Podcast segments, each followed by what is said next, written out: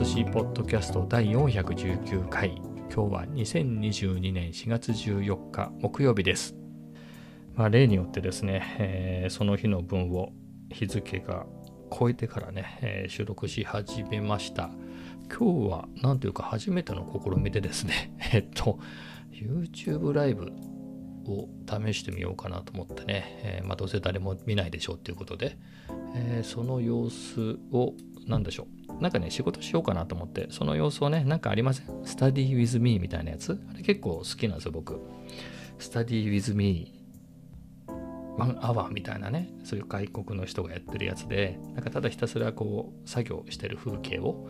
映してるやつを見るのが好きで、えーまあ、そういうのだったらまあいいかなと思って、まあ、どうせ誰も見ないからそれを配信をのテストを兼ねてそれをやろうかなと思ったらですね何せやったことがないから 意外と設定が分かんなくてですね、えー、あれこれやってて全然、えー、作業ははかどらなかったんですが、まあでも少しは、えー、ソフトの使い方が分かったので、いや、だってね、なんつうんですか？あの普通のね、Teams とかいうウェブ会議みたいなやつは、あの、α7C ね、α7C で、えっ、と、USB ストリーミングっていう機能がね、えー、ファームウェアアップデートで今年だか年末だか追加されて、まあ、それでね、えー、簡単に選べるようになったんですけれど、あの普通にブラウザですね、Chrome のブラウザから、あの、ウェブ配信、あ、ウェブ配信というか YouTube ライブの配信をしてみようかなと思って、カメラを選ぼうと思っても選べなくて、あの、インカメラですよね。MacBook Air のインカメラが出てきちゃってて、どうやるのかなと思って、まあ、分かんないでググったら、やっぱり OBS が必要だっていうんで、前に1回入れたことがあったんですけど、まあ、よく分からず放置してて、まあ、それは前使ってた MacBook Pro の時だったので、今のね、MacBook Air では入れたことがなかったんで、大急ぎでね、ダウンロードして入れて、まあ、なんとなく設定したら、あの、配信できたからいいかな、みたいな感じなんですけれど、まあ、そんな感じで、えー、やってたんですけれど、まあ、せっかくね、えー、やってるんであれば、あの今日の分のね、ポッドキャストまだ撮ってなかった、撮ってなかったっていうかね、途中まで撮ったんですけど、意外と乗らないな、みたいな、えー、大した話じゃないのに乗る乗らないとかあるのかなっていうのも思うんですけれど、あるんですよ。やっぱり418回目ですからね。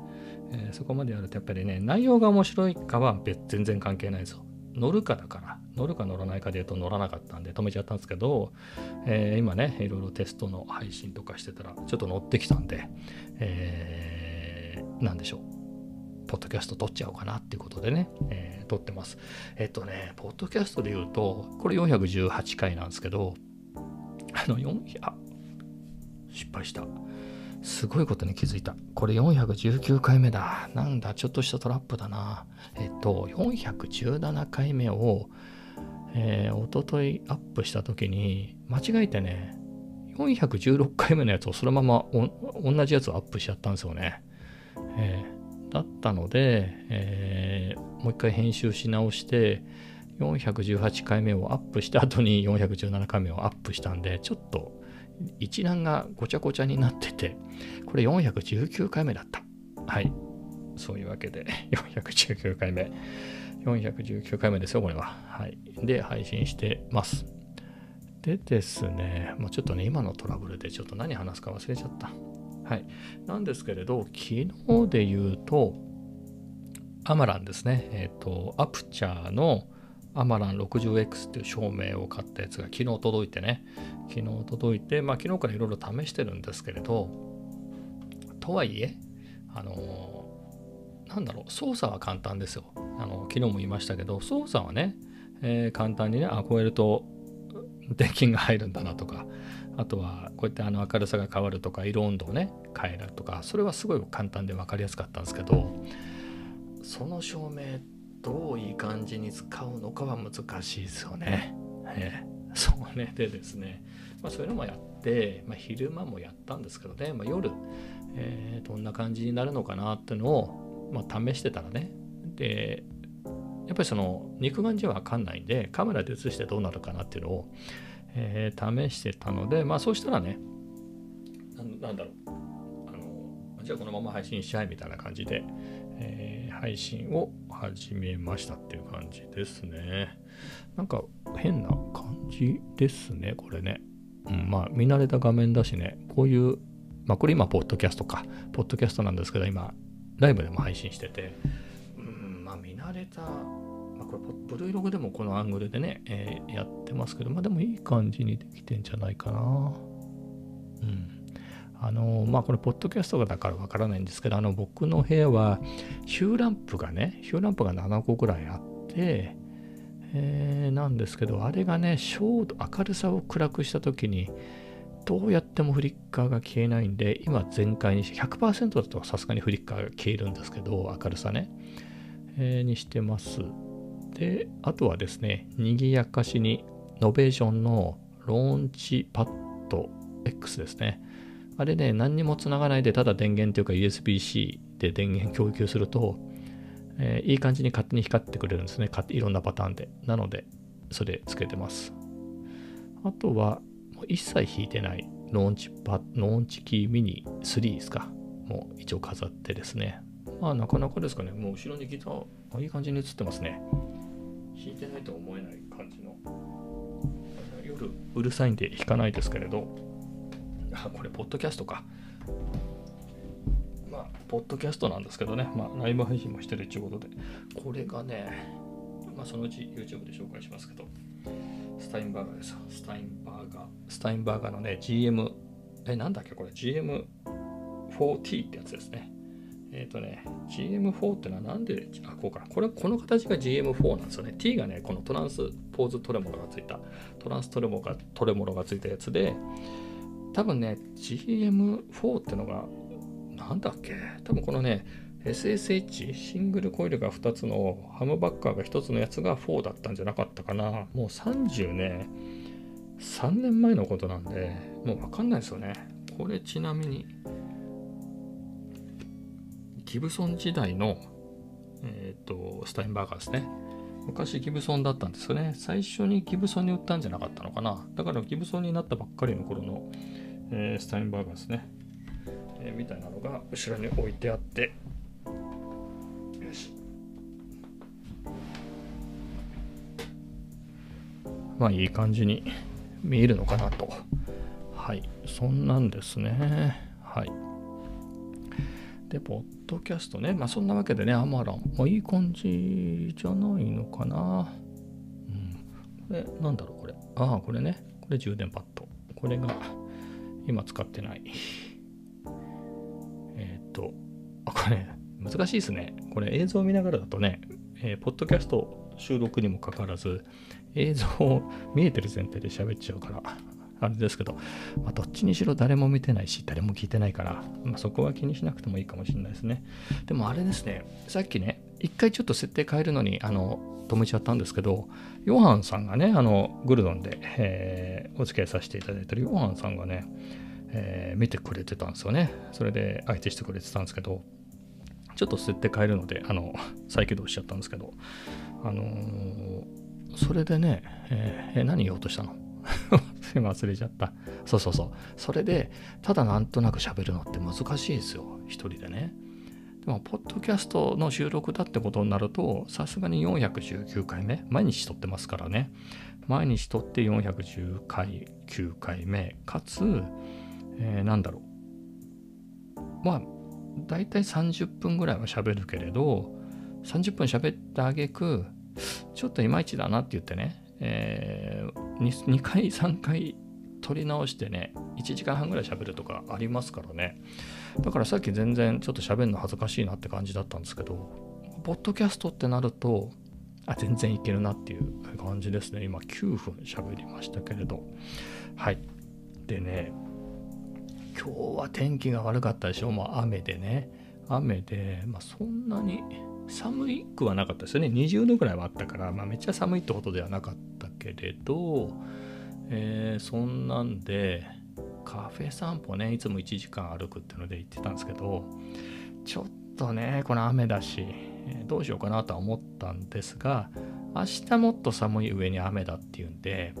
まあ、ちょっとは行っておかねばなっていうことで、あの、まあ、そこそこ近場のマックに行きましたね。夕方でしたね。まあ夕方だっていうのもあったんですよね。あのいつものサラエボとかルフランが6時閉店で、かつルフランはね、あの5時ラストオーダーですからね。だ5時までに行かないとっていうこともあって、まあいいかマックでっていうので、安いし、最近行ってなかったんでね。まあそんなんでマック行きましたけれど、まあ、でも結構良かったっすね。コーヒー一杯で相当粘っちゃいましたけど、まあ、粘るつもりはなかったんですけどね、コード書いてたら結構乗ってきて、ちょっとサボってね、ここ何日か進んでなかったコードが結構いい感じに進んだんで、ちょっと面白くなっちゃいまして、えー、真面目に仕事を Mac でしてました。で、まあ仕事で言うと最近はね、もうまた動画の仕事が増えてきて、今入ってるんですよ。えー前はね、あのー、関係者が少なかったんですけど、なんかやたら関係者が増えちゃってですね、これ誰が全体的なディレクションをするんだろうみたいなとか、謎な感じで、えー、急遽撮影に呼ばれて、撮影と編集をお願いって言われてですね、えー、やり始めたんですけど、これもどうしたもんかなって、まあ明日、ちょっとこれどうすんのみたいなのをね、確認する打ち合わせが入ったんで、まあそこで少しははっきりするのかなと思うんですけど、はい。まあ、そんなんで動画も増えてきたんですけど、まあ、それとねこの今やってるコードを書いてるやつがあるんで結構頭の切り替えは大変ですね、まあ、全然違いますからね。うん。まあどっちに何せよ大して頭は働いてないんで 変わらないって言えば変わらないですからね。ここがね何だろう。まあやっぱり部署によってねまでも動画っていうのは僕の会社では僕しかやってないんですよね。あのちゃんとしたプロのに頼むっていう人はいますけれどやっぱ内政で何から何まで、えー、やっちゃうっていうのは僕しかやったことがある人いないと思うんですよね。まあ少なくとも1個ぐらいなんかねちょっとしたやつを作った人はいるとは思うんですけれど、まあ、こんだけの数をね、えー、社内向けとはいえ仕事でこなしてるのは僕だけですよね。長いこと自分の会社にいますけど見たことがないから。えー、ってなるとどんぐらい手間がかかるのかみたいなのが僕以外わかんないですよね。なのでまあ僕そういうとこであんまりサバを読んだりはしないんでいいんですけど逆になんかすげえ簡単なんじゃないかみたいな感じで思われがちでちょっとそれはどうかなみたいなので、まあ、コードもしっかりで、まあ、コードはねあのガチ開発の、えー、ちゃんと部署があって、まあ、その人たちはレベルが高いんであのいいんですけれど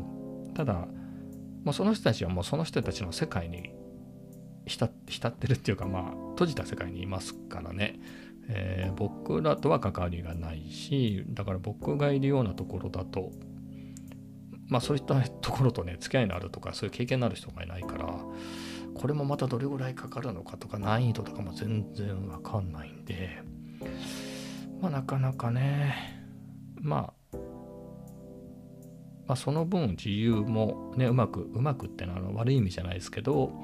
あのうまくね説明してやっていくと、まあ、自由度がねあ高くて良いんですけれどね。まあそういう意味では僕も自由にやらしてある程度はねある程度じゃないなかなり自由にやらせてもらってますけど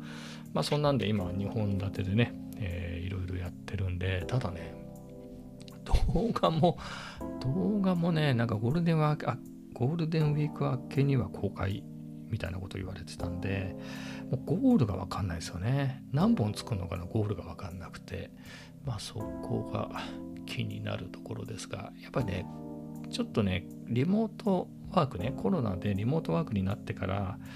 まあ、あんまり仕事もなくなったんで、まあ、それで勝手に動画の仕事をやはあの作ってやり始めて、まあ、それが受けてずっと動画ばかりやってたんですけど、最近ね、やっぱコードを書く仕事が増えてきたんで、ニーズがね。やっぱりその、両立がね、まあ、両立できるけれど、うん、期間がね、ダブったりすると、今やってるあのコードも、あの、結局、ゴールデンウィーク明けに本番稼働的な、それを目指して作ってるんで、これガチ、ガチなんですか、かぶってんなみたいなところがね、えー、気になっているんですけどまあ今日コードがね結構進んだのでまあね動画の方はまあ言っても社内向けのなんでねまあどれぐらいのを求められてるのか分かんないですけれどまあそのレベルによってはねあの例えばほらテロップもなんか結構簡単に言うじゃないですか。あ言われるんですよ。テロップ適当に入れといてみたいな感じで言われるんですけどまあ適当に入れるのはいいんですけどなんだろうな本当に伝える面白おかしくね YouTube 風にしたいんであればまあそういうテロップの入れ方もあるけどあのね、真面目に伝えるんであれば、なんだろう、教育コンテンツ的な内容、研修的なコンテンツであれば、そんなにテロップっていらないですよね。ちゃんと聞いてるべき。で、実際僕も結構真面目にチュートリアル見たので言うと、 After Effects、After Effects のやつはね、あの結構真面目に見たんですけど、ほんと5秒ぐらいのね、あのアニメーションであれ1時間半ぐらい説明してるやつがあって、あれもうだって1時間半の説明1時間半で理解できるはずないからちょっと止めてえこの画面どこにあんの？みたいなねいろいろ設定変えたりとかねそういうので結構何時間もかけて見てますからねそこでテロップが出た記憶とかないですよねやっぱ言葉一生懸命聞いて、まあ、それで理解してるから本当に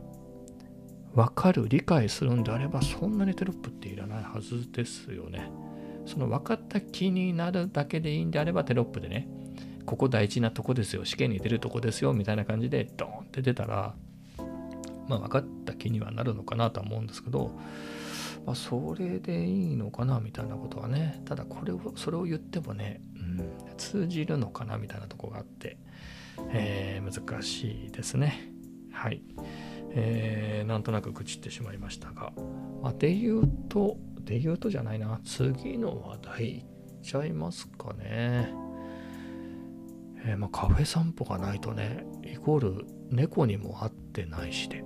じゃあ猫の話でいくと、あの、今の Vlog は122本目、昨日公開したんですけど、まあ、受けない。全然受けないですね。まあ、確かに今までも猫の、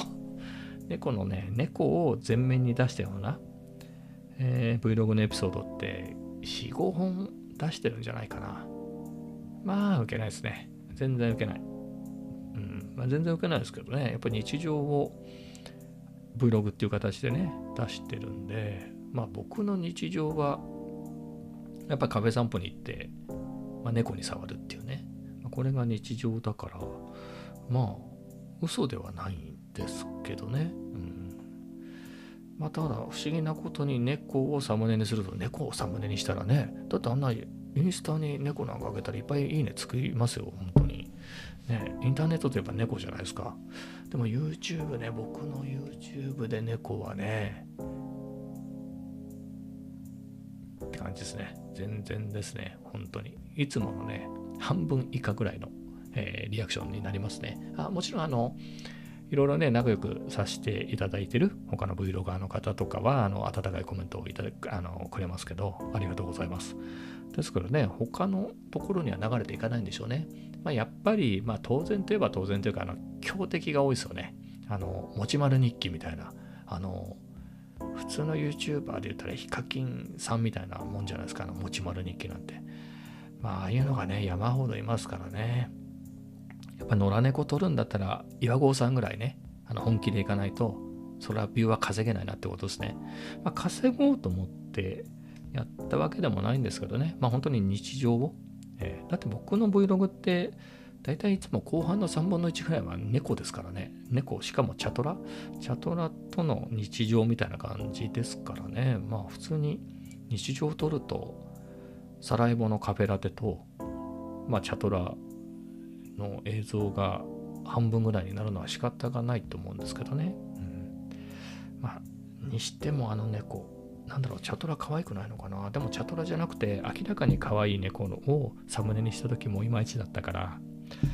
猫はダメですね。猫は僕の Vlog では。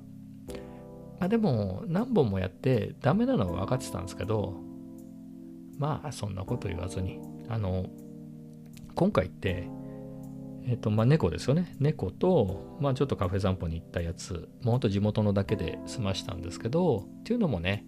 えー、昨日銀座のオフィスに出社して、さらにね、アマランですよ。この照明来ちゃって、これ開封しましたってのも来たでしょ。あとは、ちょっとここにないな。あの、JBL のね、えー、イヤホンのあのレビューもしようと思って。だから結構盛りだくさんなんで、さらにそれでね、猫とかいっぱい入れてたら、結構収集つかなくなるなと思って。まあ、そういうわけで、もういいや、もう普段の猫だけで、猫と壁散歩だけで主にね、あと味噌煮込みうどんを作ったところも入れましたけど、まあそれだけで切り出したっていう形ですね。あとね、なんだろう、後押し。いいい意味かどうかわかんないけど、後押しで言うと、あのー、なんだろう。最近ね、登録者が全然増えない。まあそこそこね、やっぱりここ2ヶ月ぐらいは全然増えないですね。全然ではないけど、それまでは、やっぱ1本出すと、まあ1人2人は増えてたんですよ。だから週に1本ぐらいは出すから、週1、2週に 2, 2週に3本ぐらい出してたんですよね。だから、まあ1ヶ月で10人ぐらいは増えたかなみたいな感じだったんですけど、もうなんかびっくりするぐらい増えなくなりましたね。うん。これが僕の限界みたいな、えー、早いなみたいな感じですけど、2年やってね。まあ逆に、であれば、もういいかなみたいな。そのね、ちょっとこの開けるものによってね、増えたり減ったり、減ったり、減ったりは悲しいけど、まあ、増えたり減ったりっていうのがあるから、ちょっと、まあ、こういうのがいいのかなみたいになっちゃうけれど、もう増えないんだったら、もう別にね、もう猫が受けなくたってもう、俺はチャトラを、チャトラが好きだから、もうチャトラの動画バンバン出しますよ。でもいいしね。もう永遠にサラエボのカフェラテね、もうほんと1週間分ずっと載せてたっていいじゃないですか。まあみたいなね、ちょっとね、そういう境地になりましたね。とか言いつつ、このアマランね、60X 買って、ちょっと照明とか凝ってみようかなとか思って 買っちゃいましたけれど、うん、まあ、そんな感じですね。やっぱり、でもありますよね、そこってね、ここら辺までっていうのがね、何万人という人もいればね、やっぱり見ててもね、やっぱり500人、あこの人ずっと500人だなっていう人もいれば、500人ってね、僕より倍ぐらいいるから、いいなと、いいな、500人もいてって感じですけど、やっぱ300人でね、あこの人ずっと300人かなみたいな人もいれば、でも明らかに見るために増えてるなっていう人もいるしね、同じぐらいの人でもね。まあなんですけど、まあいいかなっていう感じでね、一旦は好き勝手にやろうかなと。まあそういう意味ではこのポッドキャストもそうですよね。うん。教えてって言うんでね、え、会社の人に教えたけど、明らかに聞いてないよね。本当に聞いてない。聞いてんのはね、多分ハンドフルートの高山大地さんぐらいですよね。本当に聞いてくれてるんで、あの、ググってください。ハンドフルート高山大地で。あの、結構活躍されてるんでね、高山さん。高山さん活躍されてるんで、あとオンラインでも高山さんあのハンドフルートのセミナー？セミナー？セミナーっていうんですか？あのあのトレーニング？教えてくれますからね有料ですけれどあのすごい素晴らしい演奏なんでぜひはい聞いてみてください。ググってくださいね。高山さんのことも。高山さんの話しちゃいます？高山さんはね僕今 R7C を使ってるんですけど高山さんあじゃあいや高山さんっていうかねその前ね僕 EOSRP を、キャノンのね、EOSRP を使ってたんですよ。で、そのつながりで、高山さんも同じね、EOSRP を使ってて、まあ、そのつながりでね、知り合って、あれはどこで知り合ったのかな ?YouTube の方、Vlog、まあでも Vlog か。で、まあ Twitter とかね、あとインスタとかも、えー、お互いフォローしてて、まあいろんなチャンネルで、チャンネルってのはごめんなさい、あの、ルートでね、チャットしてるんですけど、あの、インスタのね、メッセージでやり取りする時もあれば、ツイッターのね、ダイレクトメッセージでやり取りする時もあるんですけれど、まあそんな感じで知り合いまして、で僕はもう去年の7月にアルファ 7C に買い替えて、高山さんはね、最近 EOS R6 にね、えー、買い替えられてね。EOS もいいですよね。僕もね、EOS R6 は悩んだんですよ。EOS すごい気に入ってたんですよ。EOS RP すごく良くて、本当にすごく気に入ってたんで、まあ、ただ 4K がね事、実上撮れない、撮れなくはないんだけど、もうオートフォーカスもちゃんと動かないですよね。あの、フル HD だとバンバン決まるんですけど、4K だとね、えー、かなり9 なんですか、9のある AF でで、あとは1.7倍クロップだったかな。1.7倍はえげつないですよ。35mm で撮ってますからね。みたいな感じで、えー、かなり厳しかったので、えー、どうしようかなと。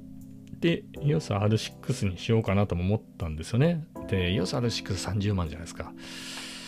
で、どうしようかなと思って、ただね、いや、機能的にはキャノンすごいいいなと思ったんですけど、レンズが高すぎて、あの、ちょっと断念したんですよね。いいなと思ったのが、まあ、やっぱり 35mm は持ってたんですごく気に入ってたんですけど35の1.8すごいいいレンズだったんですけれどあのまあ次買うならね Vlog っつったらやっぱり超広角でその時僕がまだ EOSRP を使ってた時は超広角だとね1536とかいうレンズですか？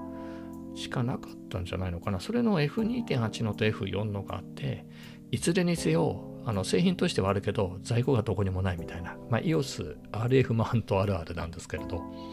でそもそもめっちゃ高くてちょっと EOSR30 万でそのレンズいくらだったら20万とか余裕でしますよね。F4 のでもね多分。それはきついなみたいなところがあって本当に EOSR6 は悩んだんですけどねであればソニーだとねあの結構お安く買えるんですよね。まあ、あの α7C20 万ちょっとで、えー、であのレンズのラインナップがとにかく多い。えー、なのでその新品だけじゃなくて中古もあるしあとはもう僕も実際買いましたけどねタムロンとかね選択肢あるんでねタムロンとかでも買えるしまあソニーもね、えー、ソニーの純正でもいっぱい選択肢があるそれもまたソニーだけでもあの安いレンズあのいわゆる無印って言われるやつですよね。あの例えば FE20mmF2 ねこれ F2 で終わっちゃうやつね名前あがあればもうそういうのもあればえっ、と FE の 24mmF1.8GM G マスターね高級ラインナップ。あとは、まあ、35mm なんかそうですね。35mm の F1.8 35mm の1.8 1.4G マスター。あとは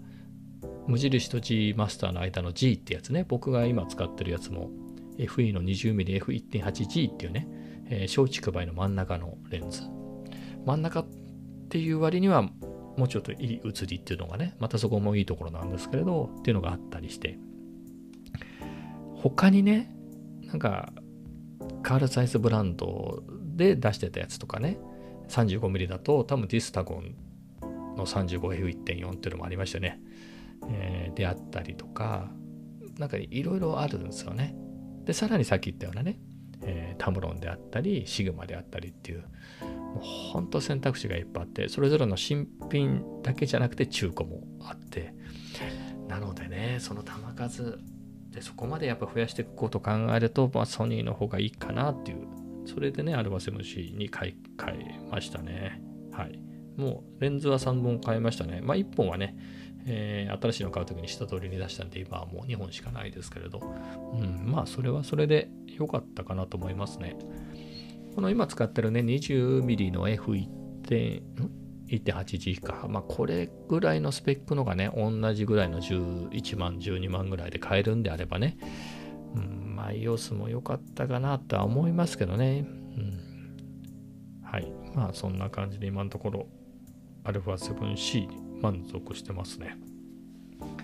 まあ、せっかく話したんで、α7C についてもうちょっと話しちゃおうかな。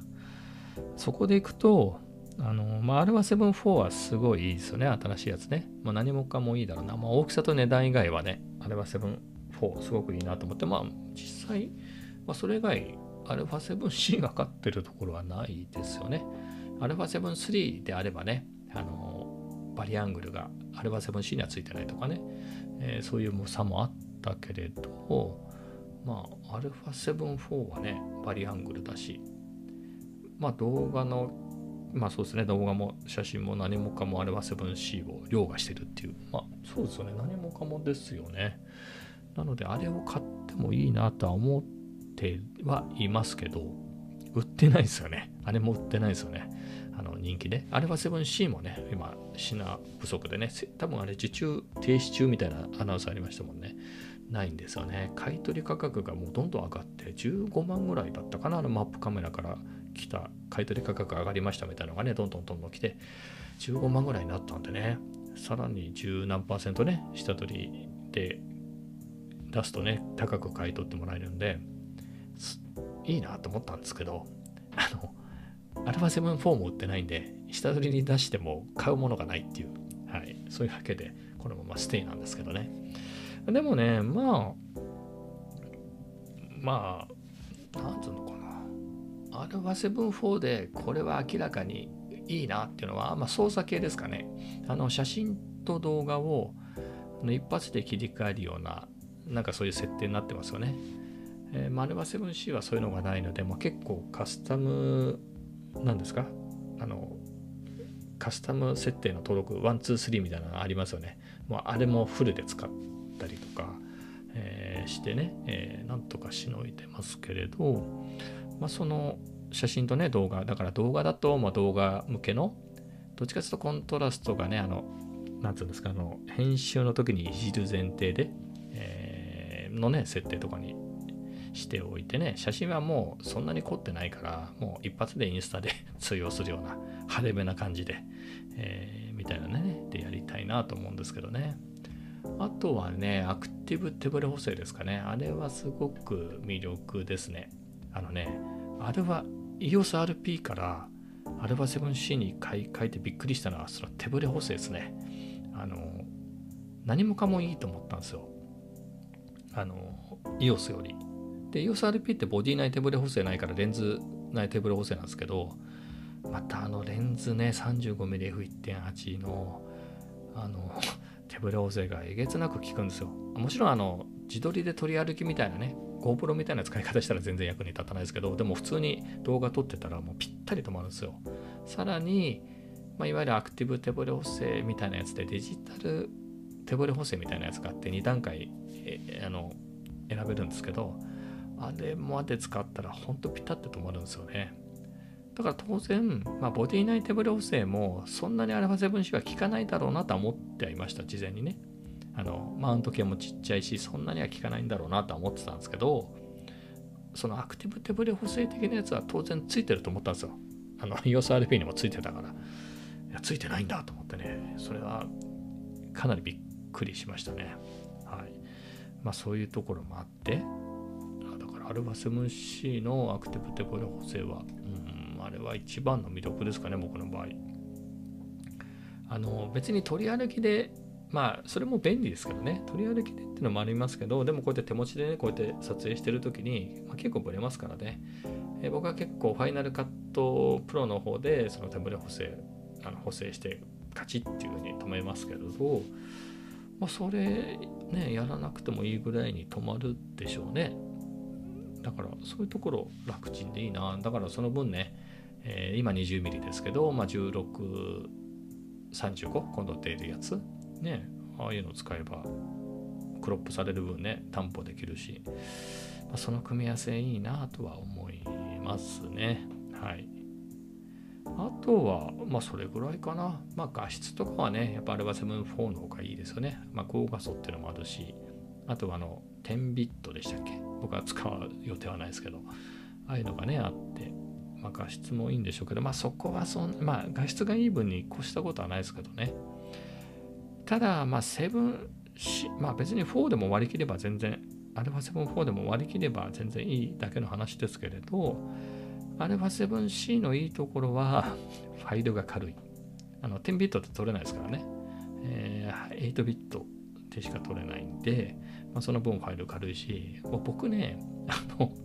4K では撮ってますよ。4K24fps でいつも撮ってますけれど、あの、何でしたっけ？あの、ビットレート？あれ100じゃなくて60にしてます。ファイル、なんか見た目は見たけどあんまり違いわかんないなと思って。僕のもね、そんなに映像美っていうようなね、そんな Vlog でもないんで、まあ、この違い、違いあるのかないかよくわかんないけど、多分ね、あの、綺麗なね、やっぱり朝焼けとか夕焼けとかのグラデーションとかだとそういう穴が目立つのかもしれないですけれど、あ、んまり普段使っててあんまり分かんないなと思ってどうせ YouTube に載せるだけだからあんまり違いがないんじゃないかなと思って、えー、それでねファイルちっちゃい方がいいなと思ってえー、してるんですけど、まあ、そういうのをやったりね、えー、してやってる感じでいくと、まあ、バランスはいいですよ。ファイルも軽いし、ちっちゃいでしょ。えー、なので、のほら、SD カードもみんなすごい CF エクスプレスでしたっけ？あの、すごい高いやつありますよね。あの、α7-4 とか S3 の人使ってるやつね。えー、あれで撮るとさらになんか別に普通の SD カードリーダーでもいいんでしょうけどめっちゃ速いやつあるでしょ？あのソニー純正の。あれも結構高いじゃないですか。2万とかしますよね。ああいうのね欲しくなったりして。でそれで10ビットでねなんか撮ったりして、まあ、せっかくだから S 6でなんつって空グレしちゃおうかななんて言ったらいや僕の MacBook Air M1 でね全然不足なく動画練習できてるけれどやっぱ結構きついですよねきっとそういう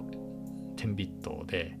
あの S ロゴのやつをバリバリ空グレしようみたいなことを考えたら結構重いと思うんですよね。えー、ってなるとね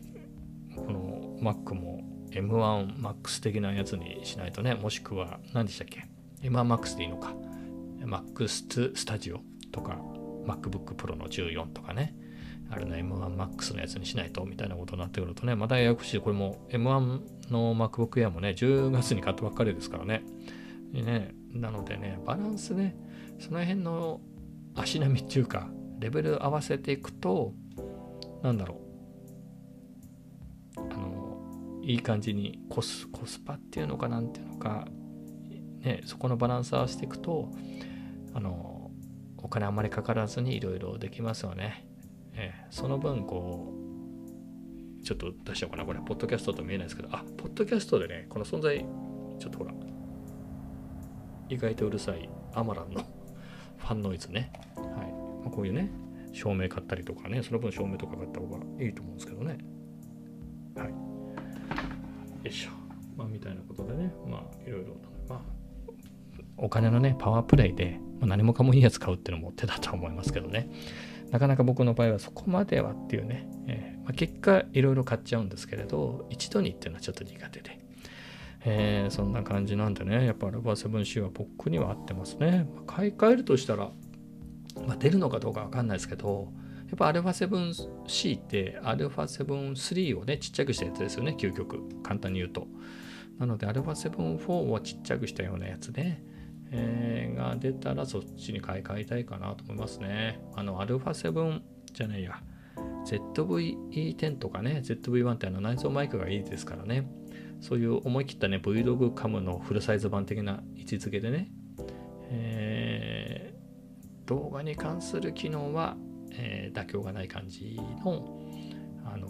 α7C のね、えー、なんですか進化版みたいなのがあると嬉しいかなと思いますね。ただ最近の見てると値段がえげつないことになりそうですね。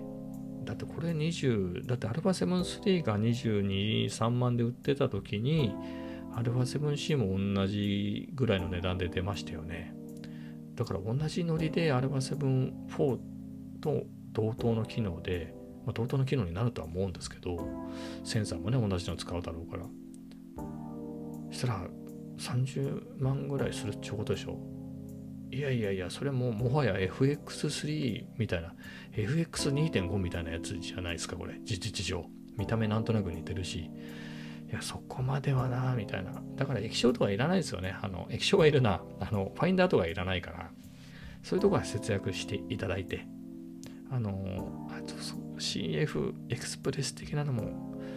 いらないっちゃいらないけど、でもね、ファイルがね、重いね、なんですか、あの、10ビットとかで撮ってね、ファイルでっかくなったら、そういうやつ、いいやつじゃないとあれ書き込み間に合わなかったりするんでしょ、あれ。ってなるとね、そこも譲れないですもんね。だからやっぱり30万近くしちゃうんじゃないですか。しかも、アルファ7 4が出た時より、あの、ウクライナがどうしたとかでね、またさらに、えー、資源不足っつうのかなんつうのかね、物不足で、円安も進んでるし、なのでね、なんか、あれは 7C のノリで4を作ったら30万ぐらいにするんだろうな。いや、そこまでして買い替えるかなというのは思いますね。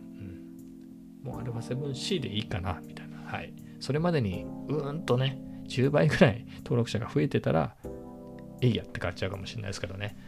まあ、このこのなんだろう渋い感じの登録者数の伸び伸びじゃないんだけどだったらまあいいかな。あれは 7C で。はい。まあみたいなところですね。はい。いやさすがにね配信しながらだと長くなりましたね。40分喋ったので、えー、今日はねこの辺で終わりたいと思います。もうね 3時になっちゃった3時。はい。もうこれ途中で来て明日明日の分とね2回なんだろう2回に分けちゃおうかなっていうぐらいね。はい。長く喋りましたけれど今日はこんな感じで終わりたいと思います。それではまた明日。